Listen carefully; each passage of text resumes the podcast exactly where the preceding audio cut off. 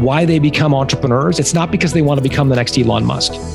It's because they crave in their gut at the most visceral level possible freedom. Probably the first step is to figure out one thing that you can do better than anybody else. How one goes about increasing the value of their company. She sold her little $9 million business for $54 million. What drives the value of a company? I, I used to run a research company. John, I, I don't know how to tell you this, but I can't sell your company. There's there's nothing to sell. Then they make, in my view, the biggest mistake, which is they start cross-selling. Your mindset is more about let's help build a business based on a subscription model that you can one day sell 100% of it. My goal is to coach people on how to build a valuable business that they can have a liquidity event, a multi-million dollar exit from. My guest today is John Warrillow, who's written a few books, one of them being a book I read in 2012 titled Built to Sell that I've recommended to any entrepreneur out there. He's also written The Automatic Customer, creating a subscription business in any in- business in any industry. He's also written The Art of Selling Your Business, Winning Strategies and Secret Hacks for Exiting on top. He has studied, I don't know the number, I saw 55,000 businesses that he's analyzed and he gives them a certain score or value score, value builder score of 90 or greater that are worth double the average performing businesses. We're going to get into that today. So, with that being said, John, thank you so much for being a guest on Valuetainment. It's great to be here, Patrick. Okay, so John, let's let's let's get right into it before we get into these books here. Your background, what gives you the moral authority, the credibility to be able to say that you can decide what company is going to sell at the highest possible valuation? Tell us. Yeah, I lived it uh, the other side. I made all the mistakes. I, I used to run a research company, a quantitative market research business that we built up to five or six million in revenue. And I, we had great clients. We worked with Microsoft and J.P. Morgan Chase, Bank of America, and someone had told me through the years that you know your client list is going to be what really acquirers are going to want to get after, right? Your profit, your client list. So we had a great client list, profitable business. And I walked into a guy named Perry Miele's office in Toronto. Perry is uh, uh, an older statesman. He's an M&A professional. And I said, you know, what do you think it's worth? And I was kind of rubbing my hands together. And he said, it kind of depends on the answer to a couple of questions. And I'm like, shoot. It's like, all right, so who does the research? And I'm like, well, I'm involved in some of the research, you know, like it's big companies. I got to be, well, who does the selling? I got to do some of the selling. It's Bank of America, it's JP Morgan Chase, blah, blah, blah. And he's like, John, I, I don't know how to tell you this, but I can't sell your company. There's there's nothing to sell. Wow. It's worthless. And and for me, that was like getting winded, right? Punched in the stomach. I I walked into his office rubbing my hands together, thinking I was sitting on this multi-million dollar business. And I was leaving his office realizing that I had made all the mistakes that there were to make in building a business. I was you know it was about my me. And so that took uh, years to transform. We made it into a, a subscription based business. Uh, we, we got me out of doing the selling out of doing the research. Ultimately it was acquired by a new york stock exchange listed company so it, it had a happy ending. But for me that kicked off a journey pat that was like a 20 year odyssey i've been on to really understand what drives the value of a company beyond just the typical things that we think, what it is that acquires value and care about. And, and what are they? I mean, I, I, I have your value builder system, which I love what you have here. Uh, but uh, and and I've gone through the process of both selling and raising money, whether it's dealing with private equity guys or investment banker side, and they're coming in and they're looking at, hey, I want to sell the business and what's it going to look like? And it's not going to come with me or it's going to come with me. Uh, what's your replacement? Who do you have on your team? All these questions that come up. But for you, you have a systematized. If you don't mind taking a moment and give us that idea of how one goes about increasing the value of their company. Yeah, look, there are eight unique factors that I think acquirers care about. Probably the first step is to figure out one thing that you can do better than anybody else, one offering, one product or service that you can do better than anybody else. Because here's the thing when, and you know this, Pat, but I'm, I'm talking to your listeners by extension. When an acquirer looks at buying a business, they're going to shake your hand and smile and tell you all wonderful things about your business. Then they're going to go and they're going to close the boardroom door. You will not be invited into the room.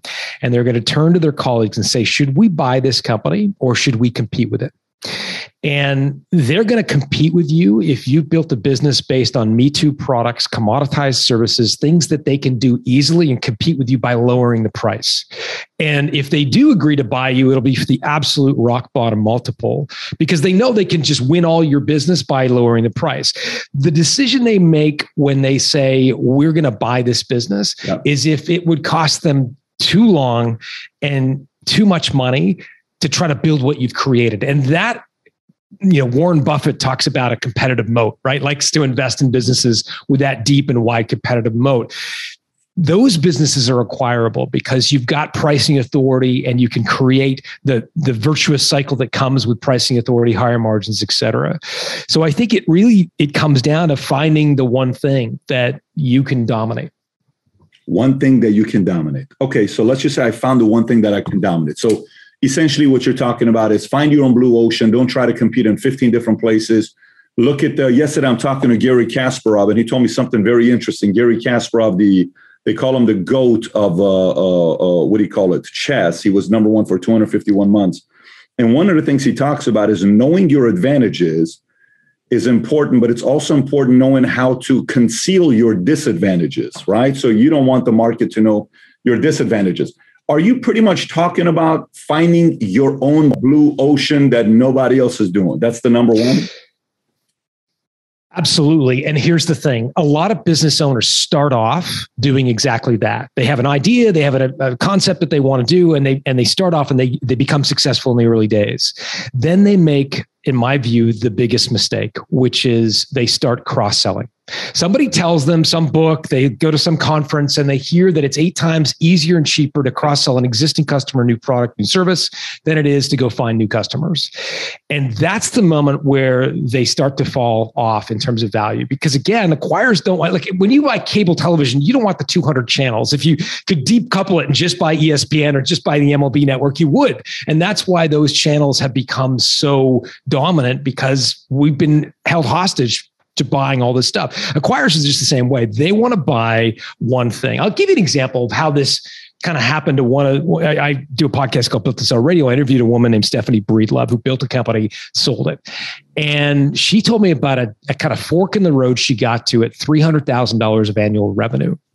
She was in a funny business. She did payroll for parents who have a nanny to pay. So you've got kids, you probably have a nanny, you probably kind of find the, that paying that nanny frustrating. What right? If you want to pay them legit. It's a niche. What's that? It's a niche. It's a great niche, yeah. right? But here's the thing. She reached $300,000 in sales, one employee. Okay. So it's her and one employee very early. What?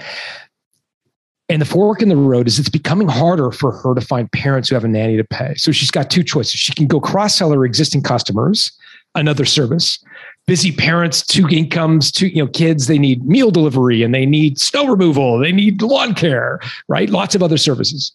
Or she could take the much more difficult road and just go find more parents that have a nanny to pay. And everybody was chirping in her ear at the time that it was going to be a lot easier to cross sell her existing companies. And if she had, was focused on revenue as her ultimate goal, then she probably would have taken that route and it would have been a disaster because ultimately she built a relatively slow growth company. It took her 25 years to get to $9 million in revenue. This is not like Google's nope. this is 25 years. But it's majority of America small businesses. So you're talking to Absolutely. majority of America. That's the backbone of America. Please continue. Exactly. She gets to $9 million in revenue, 10,000 customers.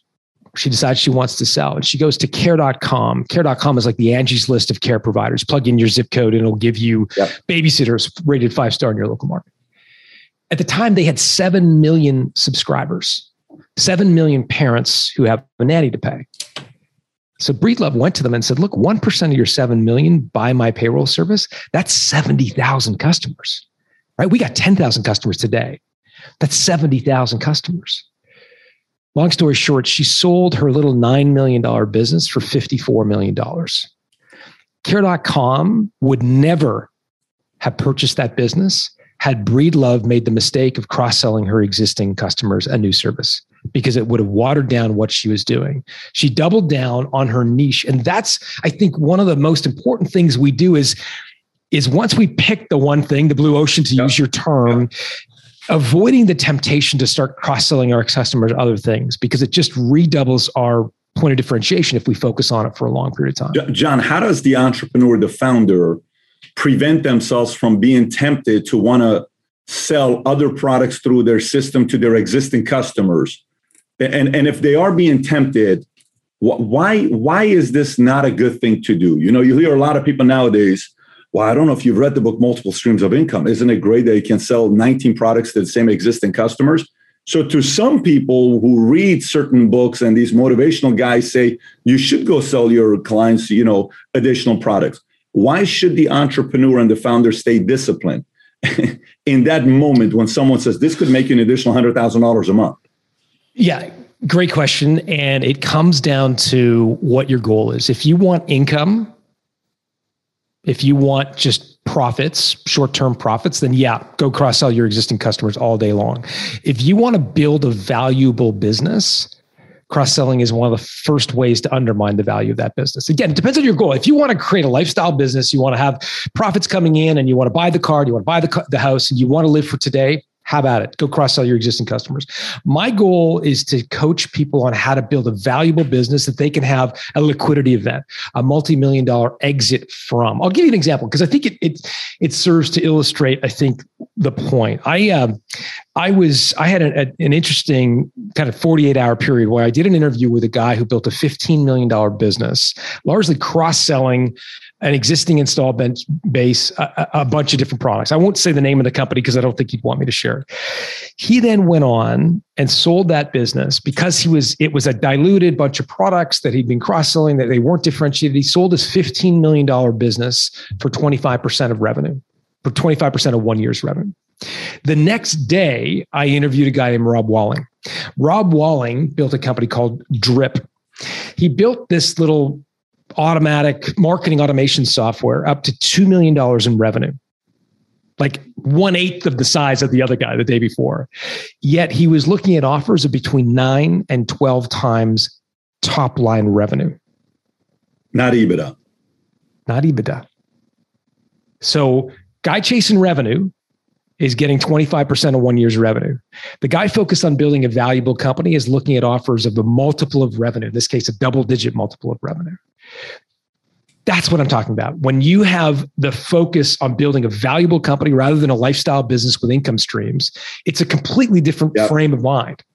And uh, and I think it's uh, it's a decision we all need to make. You you you either want to make profit and cash today, mm-hmm. fair enough, or build for the long term. Yeah, that's a great point. You, you, you know, had a guy named Bobby. One day we're having dinner together at uh, steakhouse, Fleming's in uh, Topanga, and he's working for his lawyer. And this Bobby guy is making three hundred thousand dollars. Yes, I said, "How's it working for this lawyer, this law firm?" He said, "Every month, anything that we made in profits, he would take it out and put in his checking account." I said, "What's the guy's vision? What does he want to build?" He says, "Nothing. He just takes profits." I said, "Have you ever asked him what his vision is?" He says, "Pat, I'm telling you, his vision is." He just wants to take the cash out and put in his checking account.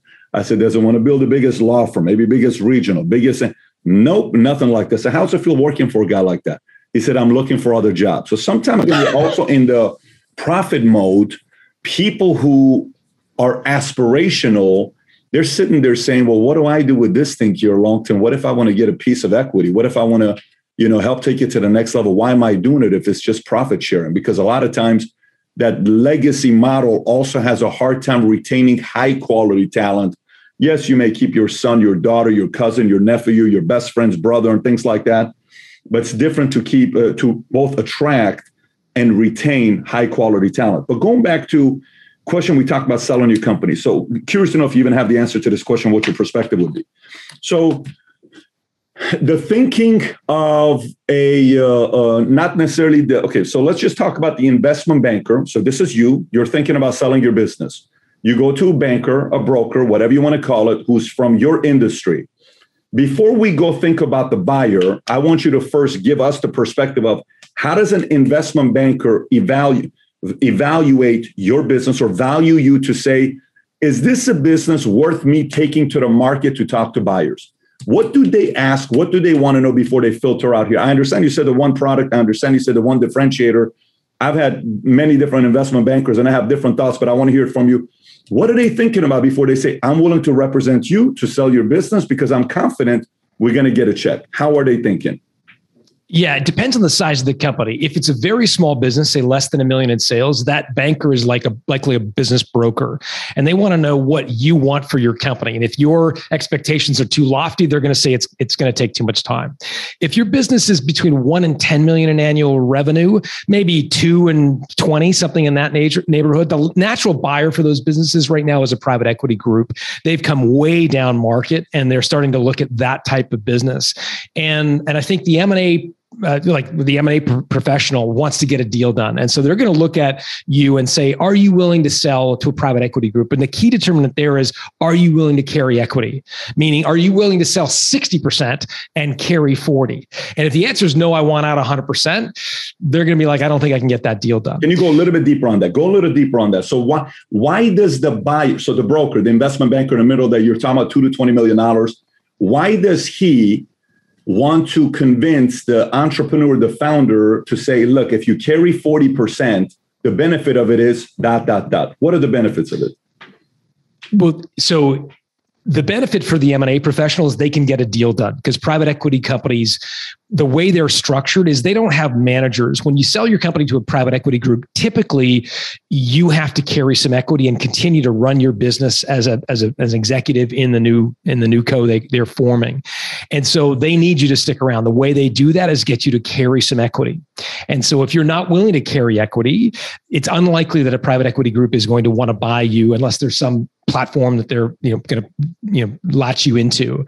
So you know, and that can, you know, that has some upsides and it has some downsides. Upsides is what they refer to as the second bite of the apple. It's a terribly overused expression, but basically it means that you sell your first tranche of equity, 60%, let's say, at, at X multiple. And then downstream, because of the professionalism of the private equity group, the fact that you they lace you together with other businesses, that the second tranche of your equity, that 40%, actually gets up being worth more because the private equity group has sort of professionalized your business. That's the pitch, at least. The downside of that pitch is that you, when you do that deal, become a minority shareholder in that business and you no longer control it. I, I, I interviewed a guy named Ryan Moran, and Ryan built a company, $18 million in revenue, sold it 60% to a private equity group. He decided to carry 40%. He was kind of done, didn't want to run it anymore. So the private equity group brought in a CEO. CEO didn't really know the business, the industry. The company starts to falter. So much so that the company starts to fail at paying down the debt the private equity company took on to buy the business. The bank yanked the line. The company went bankrupt. His 40% went to zero. And he there was nothing he could do about it because he's the minority shareholder in a business that he had mostly sold. So that's the quid pro quo. There's a there's a huge upside if you get it right. There's a significant downside if you get it wrong. Okay, so so far we went from the perspective of the the broker. And by the way, do you have a number when it's above $100 million on how the investment bankers work when it's above $100 million revenue?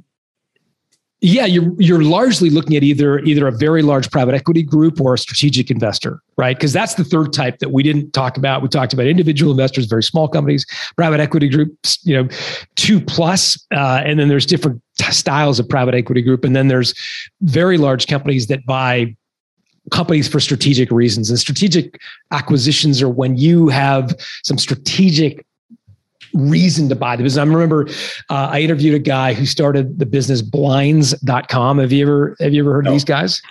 Blinds.com, great business. Uh, he started it right around the time that uh, the guy's name is Jim Stanfield. Uh, I think it's Jim Stanfield. I'm getting it right. He started it around the time that Bezos was starting to sell books on Amazon, right? And he's like, well, if Bezos can sell books, I can sell blinds because his wife had a blind store, window coverings, you know. His name is Jay Steinfeld, by the way. And Jay you know, the challenge with blinds that are different than books is that blinds are complicated, right? You got to measure them, you got to pick the colors, you got to install them. Like there's lots of more complications than just selling a book. So it took him a lot longer to build his company, but he did build it up. He got it up to more than $100 million in annual sales over a 30 year run. And they were dominating the blinds category. And so along comes Home Depot. They're a strategic acquirer, obviously, right? Home Depot had two problems. The first one is obvious they were having their lunch eaten by blinds.com. They were not number one in the blinds category. They want to be number one in every category they sell in the store, right? So number one, they're they're getting they're out, out being out competed. The second, though, problem was much more hidden, but ultimately much more valuable for Jay Steinfeld. Home Depot at the time had $90 billion of revenue. Yet the vast majority of that revenue was done through a bricks and mortar store. Mm. They were having all kinds of trouble getting people to go to homedepot.com and buying things online. And you know what bricks and mortar, you know, cost base are. You got employees, you got real estate. I mean, it's a much more expensive model than if you could get people to just go to a website. And along comes this guy named Jay Steinfeld, who's number one, dominating the blinds category, but number two, has figured out the secret sauce for in for selling complicated products that need to be installed online. What does Home Depot have? They have $90 billion worth of stuff, complicated, that need to be installed. And so Home Depot bought Jay's company for number one to, to get number one in the blinds category, but also because they wanted to graft his expertise, his knowledge of how to sell complicated things across $90 billion worth of revenue. Yep. That's a strategic acquisition, right? It's not just a financial engineering, which is what most private equity groups do. They had a strategic reason to buy blinds.com. That's a that's a great. By the way, did Jay end up becoming anybody at Home Depot, or he stayed as the CEO of Blinds? Uh, it's funny. I interviewed him. He just left uh, Home Depot, but he did stick around for a while. Actually, okay. I think he was Got there it. for four or five years. Yeah. Got it. Yeah. Got it. So it must have yeah. been it must have been a back end. He probably had some, uh, you know, earn out or something that he had to do on the back end. Maybe a different uh, uh, check that he was going to get as well. But if if we go back to what you're saying here, so we have. I want to get an analogy so the audience can kind of get this because this question is typically asked by smaller business owners that are doing million 5 million, 10 million, and they want to sell their business. So the seller, you, you are the owner of a house. The realtor is the investment banker or the broker. Mm-hmm. The buyer is the person that wants to buy your house, right? That's example of somebody wanting to buy your business 100%. Now, on the buy side, say me, I don't want to sell 100%. Say I want to go raise money. I can get passive money I can get uh, active money. I can get uh, a, a, strategic partner or as a passive guy that's just giving me the money. Hey, I had a guy was sitting down with he sold uh, one of his businesses for 1.6 billion. His father did in the insurance business. He was one of three kids. He got a half a billion of it when his father died. He's been in the insurance business 30 years. He said, "I'll give you five million dollars, but I don't want you to call me. I don't want a board seat. I want nothing. I just know this works. I want you to give me results every 90 days and maybe send me an email once a month." I said, "That's not a fit for me." So when somebody is looking for a strategic partner to come in, maybe you're going to sell 20% equity, maybe 30%, maybe 15%. What are some things the entrepreneur and the founder needs to be considering with the strategic or questions to be asking before saying, yeah, I kind of want you to be my strategic investor here? And when you say strategic investor, your definition is low touch, uh, someone who's not like the example that you're you're providing? I'm, I'm talking about more from the standpoint of look, I'm going to come in, I'll get a board seat, I will use my contacts and my relationships mm. to help you go get uh, a new partner, a new vendor, a better technology. I offer X, Y, Z to you based on my Rolodex. That's kind of what I mean. Where I'm willing to have him become an investor Got because it. it's worth me giving up 20% of my company to this guy for the amount of money he's buying because he's going to bring me additional things. Yeah, tread carefully is what I would say. Uh, I just did an interview with uh, a couple who sold 15% of their business to one of the sharks, Robert Herjavec, if I'm pronouncing his name correctly. And that's the kind of deal, right? He's a smart guy, great network, and he, you know, did 15%. They uh, sold him the 15% and never actually spoke with him, to my knowledge, after that. I asked them like, what was it like on the, on the podcast? I said, what was it like to work with Robert? And like, you know, and they're like, well, we actually didn't talk to him after that. And so again, you could say, well, that's fine. Robert gave the money as he promised he would. And and you know that was what they were raising they were raising money and it's hard to put uh, a value on or put like a fence around the advice piece right like how, how do you objectively measure how much advice the person is going to bring. So I think you you want to really tread carefully there because it's hard to you know measure that. I think you see that a lot with private equity groups as well. The private equity groups wear a nice suit, they went to the right schools, they rock up and they say, "Hey, we've got all this expertise, we understand your industry," and I'd push a little bit there.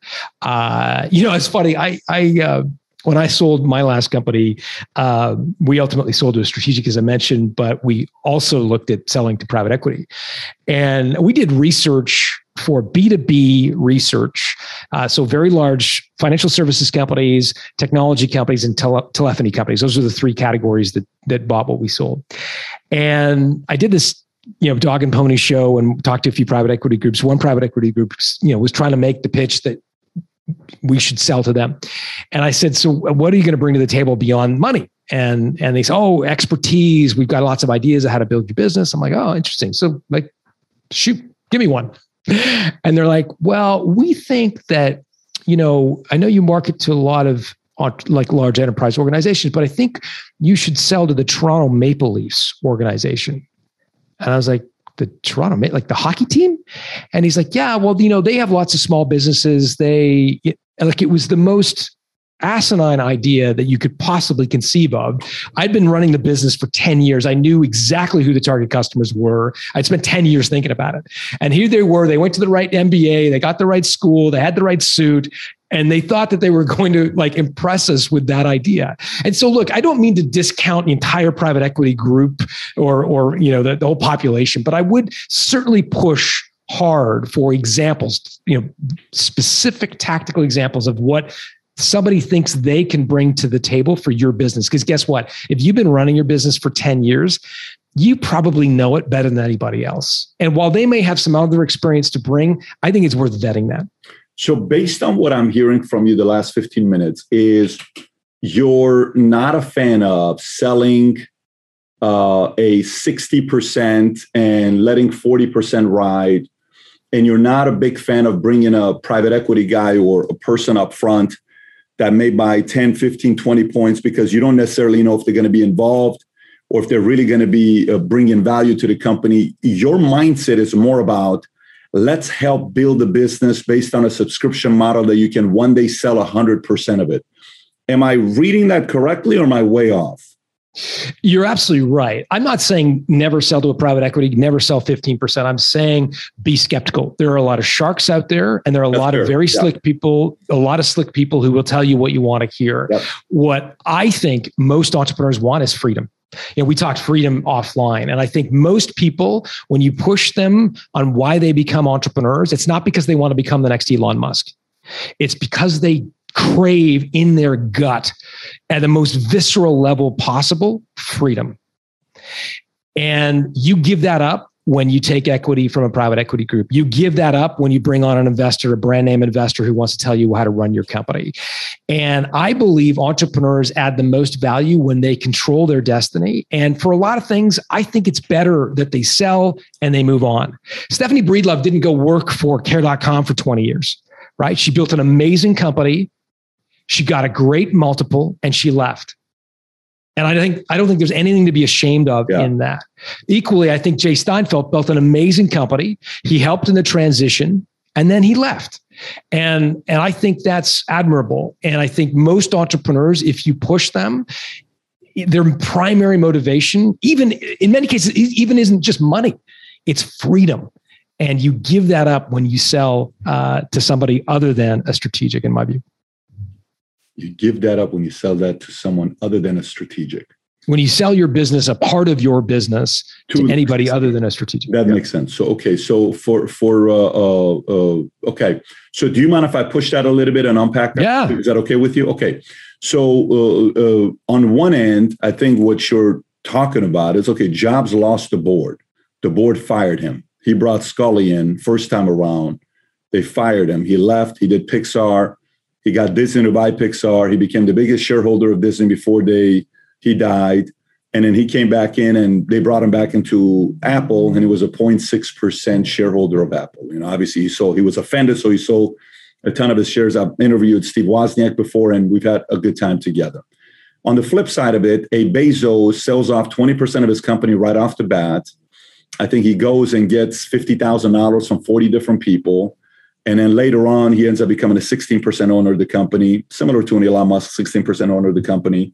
And it ends up succeeding for him and them. So, what is the difference between? I, I hear the horror stories. I've been around the block for a long time. I've heard the horror stories. They suck. You're miserable. You feel handcuffed. You go from one day being an entrepreneur to the next day you're an employee. And this is not what you signed up for. That's exactly what you didn't want to do. You're back to being an employee again. You're miserable. Conflict. The board you and I are you and them are fighting.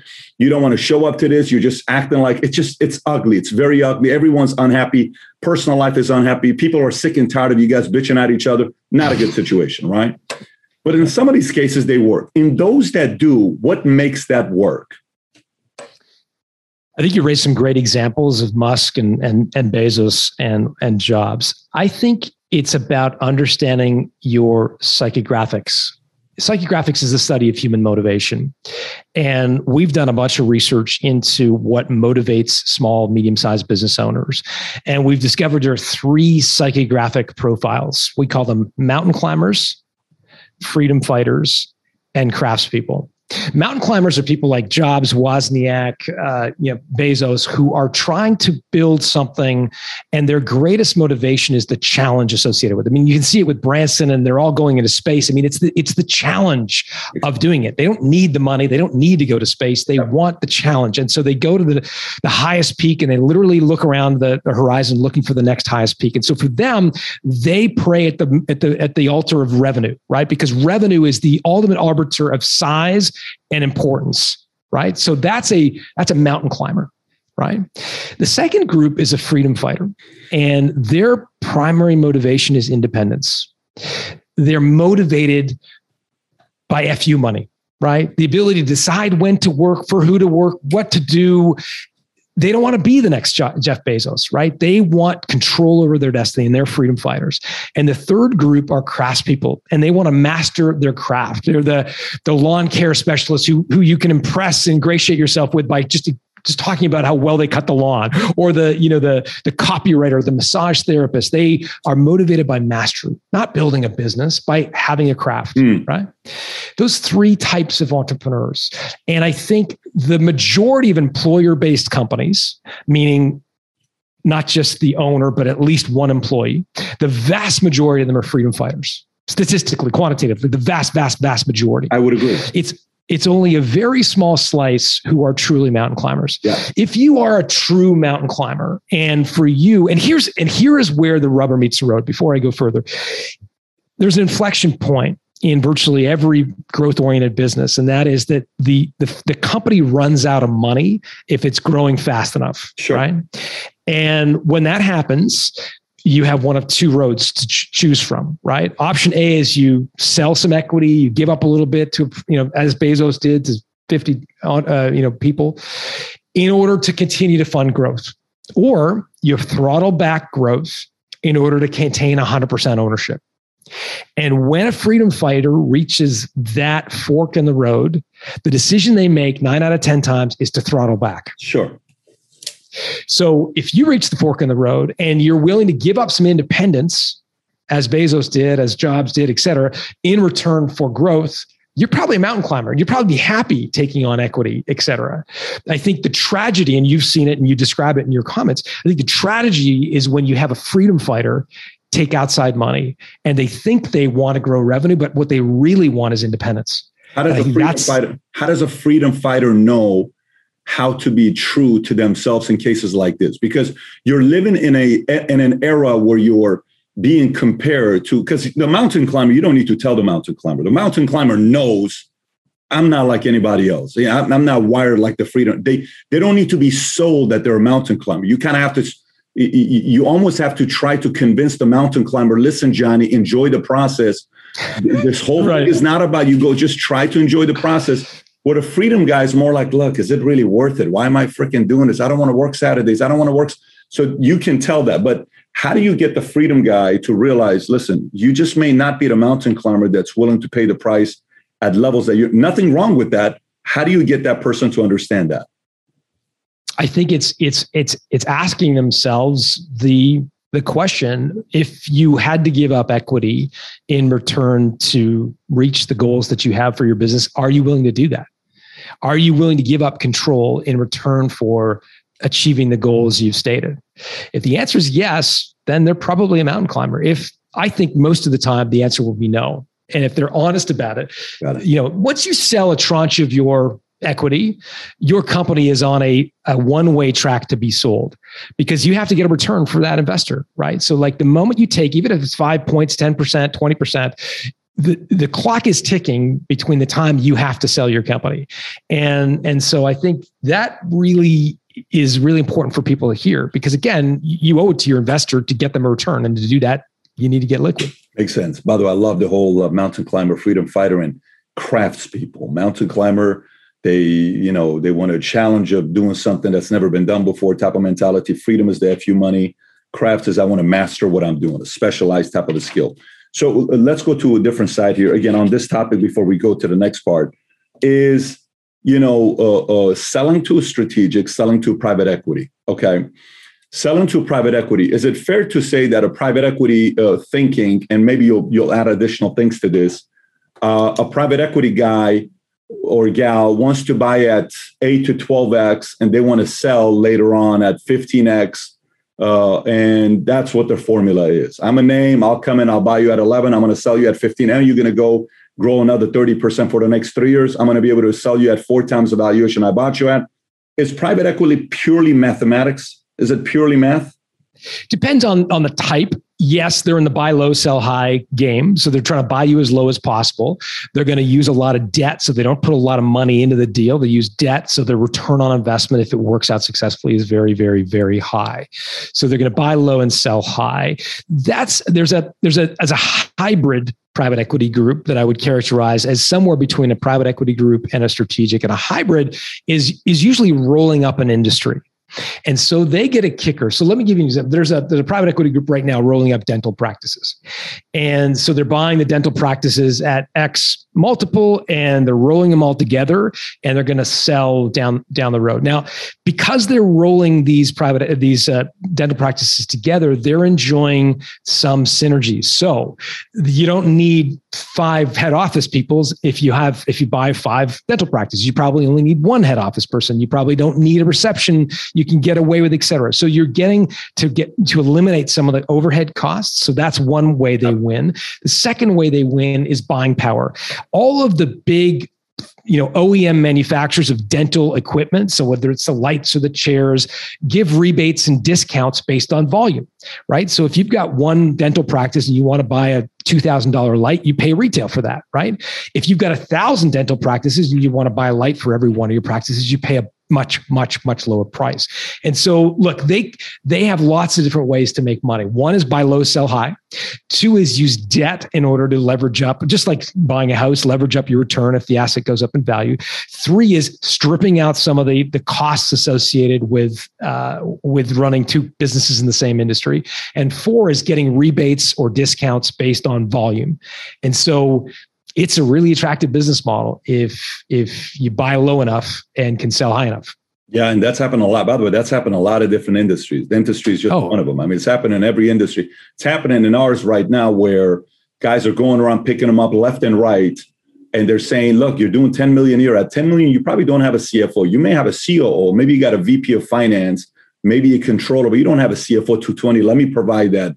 CFO service for you. So we'll save you XYZ money. You don't have to worry about getting a general counsel. I will use my law firm and are you going to be able to save that?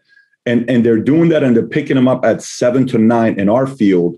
And then they're pulling them together. Then they have leverage against the bigger insurance company. Now, the bigger insurance companies are worried because if they make one decision, so essentially these guys are controlling the bigger insurance company and the insurance companies are shivering. So I'm seeing a lot of that happening. I'm sure you've seen it as well in many different industries. So let's transition into value builder. Value builder. Would you mind taking a minute and breaking down your system of value builder? I know you got 12 modules. I have it sitting here right in front of me. If you don't mind just taking a moment and explaining how that works for you. Yeah, so Value Builder is practice management software for business advisors and business advisors being coaches, consultants, M&A professionals, business brokers who use the system as a way to start the exit conversation with business owners and for those that are interested build the value of those companies. Typical company that starts with with Value Builder, a typical business that uses we we have an intake questionnaire like an assessment questionnaire the average score is 59 out of a possible 100. Those businesses, when they trade, are trading at around 3.5 times pre tax profit. Those companies that come in, they learn about the eight key drivers of value and improve their score up to 90 or greater. So these are sort of our best in class provide you know uh, businesses they're getting offers of 7.1 times pre-tax profit or about double the average performing business. And so we have a, a whole network uh, of advisors around the world who offer the value builder system to their clients as a way to build the value of, of their business. You mind if i go through some of the modules here with you so the audience can kind of hear it?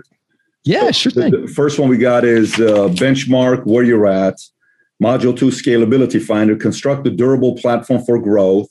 Then it's customer score, capture the voice of your customer. Okay. Three is growth potential. Four is recurring revenue, which I want to come back to that. Five is monopoly control, which I'm curious to know what that means.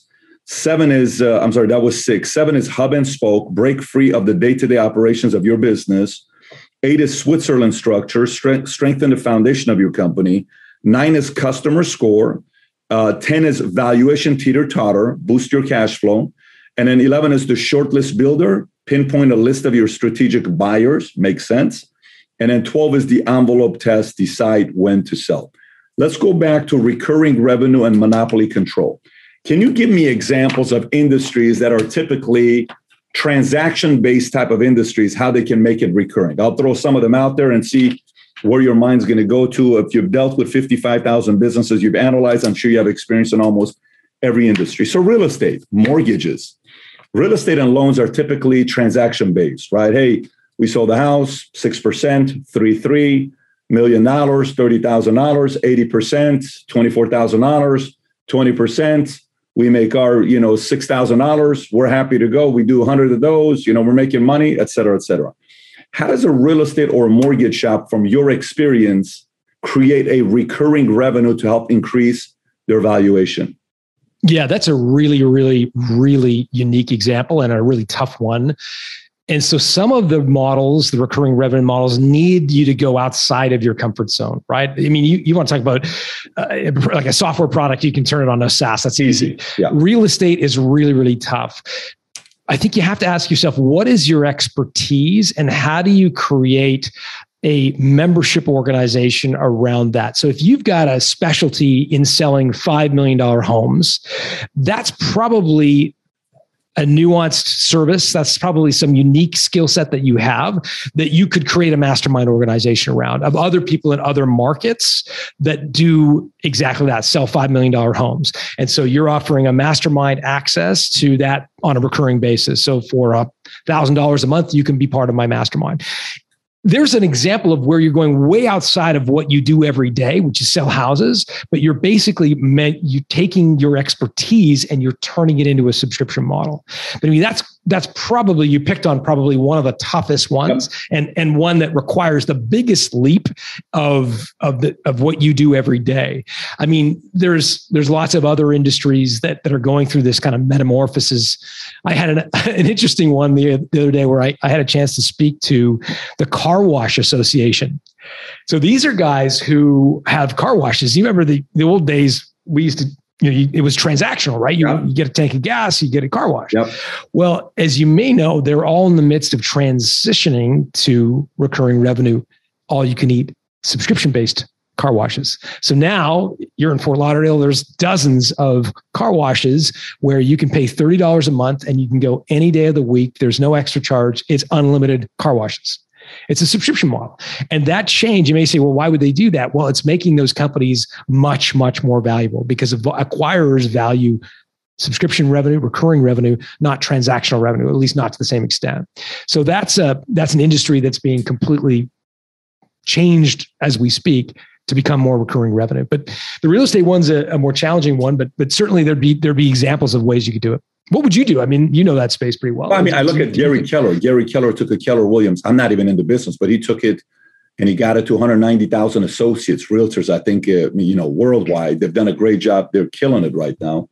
And their model isn't necessarily a subscription model. Their model is a replacement model. So you get started with them. You give up, I think, the first three sales to the other realtor that's training you, and then you open up your franchise. You're paying rent to the cubicles. It is a very different kind of a model that they have, but it's hard to do on real estate. I got another guy named Barry uh, Habibs who, on the real estate side, he created a software. He creates content for us. He created a software that uh, dictates an exact uh, value of the house you're buying today 12 months from now, three years from now, five years from now, 10 years from now. So let's just say you go buy this house and XYZ zip code, they do an audit on the house and say the house is worth a half a million dollars, but the seller's uh, asking for 550. You don't want to pay 550 because the value today is 500. You may pay 550 because their formula says in three years that's going to be a $700,000 house. I'll buy it. So they offer that for loan officers and realtors where they're presenting that to their clients. It's a very it's a subscription type of model. I think it's got 20, 30,000 customers that are paying on a monthly basis. And that's one angle to take it. But straight realtor and loan officer, it's pretty hard to do. What the brokers will do is they will create a, a broker fee per loan that's being funded that the LO pays. So if I fund a loan that's going to pay $10,000 a commission, no matter what the loan is, you give me a $900 processing fee. So a lot of these brokers are making money off their processing fee, but that still is not a fully a recurring model that we're talking about. Yeah, I describe that as reoccurring versus recurring. Very big difference. And the difference, reoccurring is like a rash. It comes back. You never know yep. when it's going to come back. Yep. Recurring is a predictable cadence. By, by the way, question for you. What is the difference between a car wash having 30,000 customers let's pick a number 30,000. The average car wash gets how many customers a day? Is it fair to say 100? Let's just say it's a good size, gets 100. Depends if it's May or November in Toronto. so so let's let's use 100, okay? So sure. let's say 100 times 30 is what? 3,000, right? Let's just say 3,000 is the number here. So you got two car washes. One of them gets 3,000 uh, car washes no matter what happens and they're paying whatever they're paying. The other one has 3,000 members that are paying 30 bucks a month. Revenue's identical, identical revenue. Okay. One just knows people are going to show up because he's on the right corner. The other one is, I got members, man. They're going to pay me this money no matter what. How big of a difference is the valuation of the company with recurring versus revenue just coming in? Yeah. I think most acquirers will pay a, a, premium on the recurring revenue. I don't know what it is in car washes. I can tell you what it is in other industries. I mean, if you take, uh, let's take security, for example, uh, the home security where they wire up the sensors on your windows, yep. call the cops if there's a break in. They have transactional revenue which is the installation revenue that they charge to come and install the system in your house. And then they have recurring or subscription, what they call monitoring revenue, which is the 39 bucks a month we pay to monitor ADT, the system. Whoever, ADT or Chubb or whoever you use. Typical acquirer today will pay about 75 cents for every dollar of installation revenue and $3 for every dollar of monitoring revenue. 75 cents per dollar of installation revenue, $3. $3 for every dollar of monitoring revenue. Said another way, your monitoring revenue, your recurring revenue is worth $4 for every dollar of installation revenue. So interesting. That makes sense. So and so that's the I mean that's that's that's the stakes that we're talking about. Like when we talk about wouldn't it be nice to create recurring revenue? This is not a, a, a, a, little bump to the value of your company. This isn't a, like a nip and a tuck. This is transformational to the value of your business. And that's why, you know, you, you, you, throw out examples and people, you know, one of the things that, that happens a lot, I think, is when we talk recurring revenue, again, if you're in the media business, if you're in the software business, people go get it, understood it. Like we do, we've been doing that for years, right? But when you're in the manufacturing business or the distribution business or the real estate business or the legal business or the retail business, a lot of people just go, that's not for me. That's not the way our industry works, is the most common refrain I hear. That's you just you don't get our industry. And they kind of smile, right? And what I usually tell them is the story of H. Bloom. So do you know anything about H. Bloom? No, tell me. H Bloom is a business that got into the business of selling flowers, right? And if you know flowers, I mean, this is a crappy business model, right? Flowers, the farmer cuts the flower off the stem, it starts to die immediately, right? Typical flower store in America throws out 60% of its inventory. Wow. Right? Why? Because it's dead, rotting in the refrigerator. Unbelievable. Right? Typical flower store in America throws out 60%. Seasonality, Mother's Day and Valentine's Day is when 30% of the flowers get purchased. 30%, two days. So you got 363 days of the year to try and sell flowers, right? And how do you do wow. that? You sell flowers by, and so look, Mother's Day and Valentine's Day, great days, but then the rest of the year, you have to rent really expensive space at a retail corner, the concourse level of a bank tower just to try to intercept some guy who's forgotten his you know wedding anniversary to sell flowers right? So it's like it's a crappy business model on every dimension right? They're going out of business all you know all, all over the place. These two guys Bryan Burkhart and Sonu Panda came around based new york based guys. And they said we're going to get into the business of selling flowers but we're going to do it differently. We're going to do it on subscription. And here's the thing that they did which most people miss when it comes to transitioning a transaction business model into a recurring model. They didn't try to create subscriptions for anybody who buys flowers. They didn't try to look at Mother's Day and weddings and funerals and graduations. They said, no, who are all the people that buy flowers? And they looked at all the reasons people buy flowers. And there's one tiny segment of flower buyers that need them on a regular basis. And that segment is hotels. If you go down to the Four Seasons Hotel in Miami, you walk into the reception table, there will be a beautiful bouquet, a $200 bouquet of flowers, fresh cut flowers, because that gives the image that it's a five star hotel. That manager of that hotel has better things to do than walk down to the flower store and buy a $200 bouquet of flowers. So H Bloom figured this out and they said, every two weeks, we're going to ship you a brand new bouquet of flowers. We'll get rid of the old flowers and we'll do that on subscription. The typical average lifetime value of an H Bloom subscriber is more than $4,500. Oh my God. You make one sale, right? And you're going to get $4,500 worth of revenue from that customer. Right. And here's what that does, Pat. And I, again, I know you know this, but it changes the economics of the business totally. Yeah. Now you can hire salespeople to go call in hotels. Yep. You give them an account, you give them a car. Like totally changes the economics.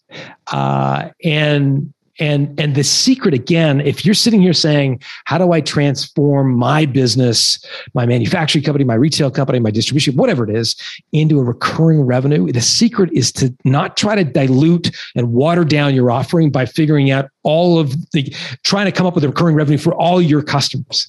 The secret is to segment first and identify if there's a little segment in your customer base that for some reason needs what you sell regularly. That's the person you want to build out your subscription model for. So it's it sounds like I mean if you can figure out a way to get I mean this this is nothing new.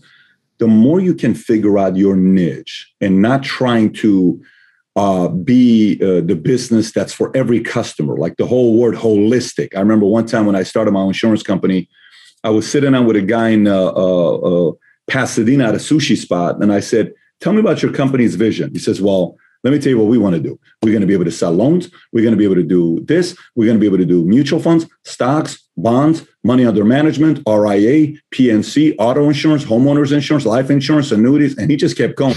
He says, We're going to be a holistic. I said, How the hell do you expect one salesperson to learn how to sell all that stuff? It's not that hard. I said, That's a lot of learning to do right there. He says, What's your vision? I said, we are going to specialize in selling life insurance and life only. That's all we're doing. He says, but you're Series 7, you're 66, you're 31, you're 26. I can sell futures, commodity stock. I can sell it. He says, nope, we're doing life only, and that's it. You're going to give up the health insurance money? Yes. You're going to give up the loan money? Yes. Fast forward from there, we got now 16,000 agents nationwide. We had a convention last week at Vegas with 10,000 in attendance with Mike Tyson, Nicky Jam, Mario Lopez, Sebastian Maniscalco, because we went niche. And what was so crazy about it is when we were sitting down with buyers, and I had no clue what was going on. It's by the way, biggest credit goes to reading books like yours. I read your book in 2012. And I'm trying to, I read yours and I read the other one. There's two of you.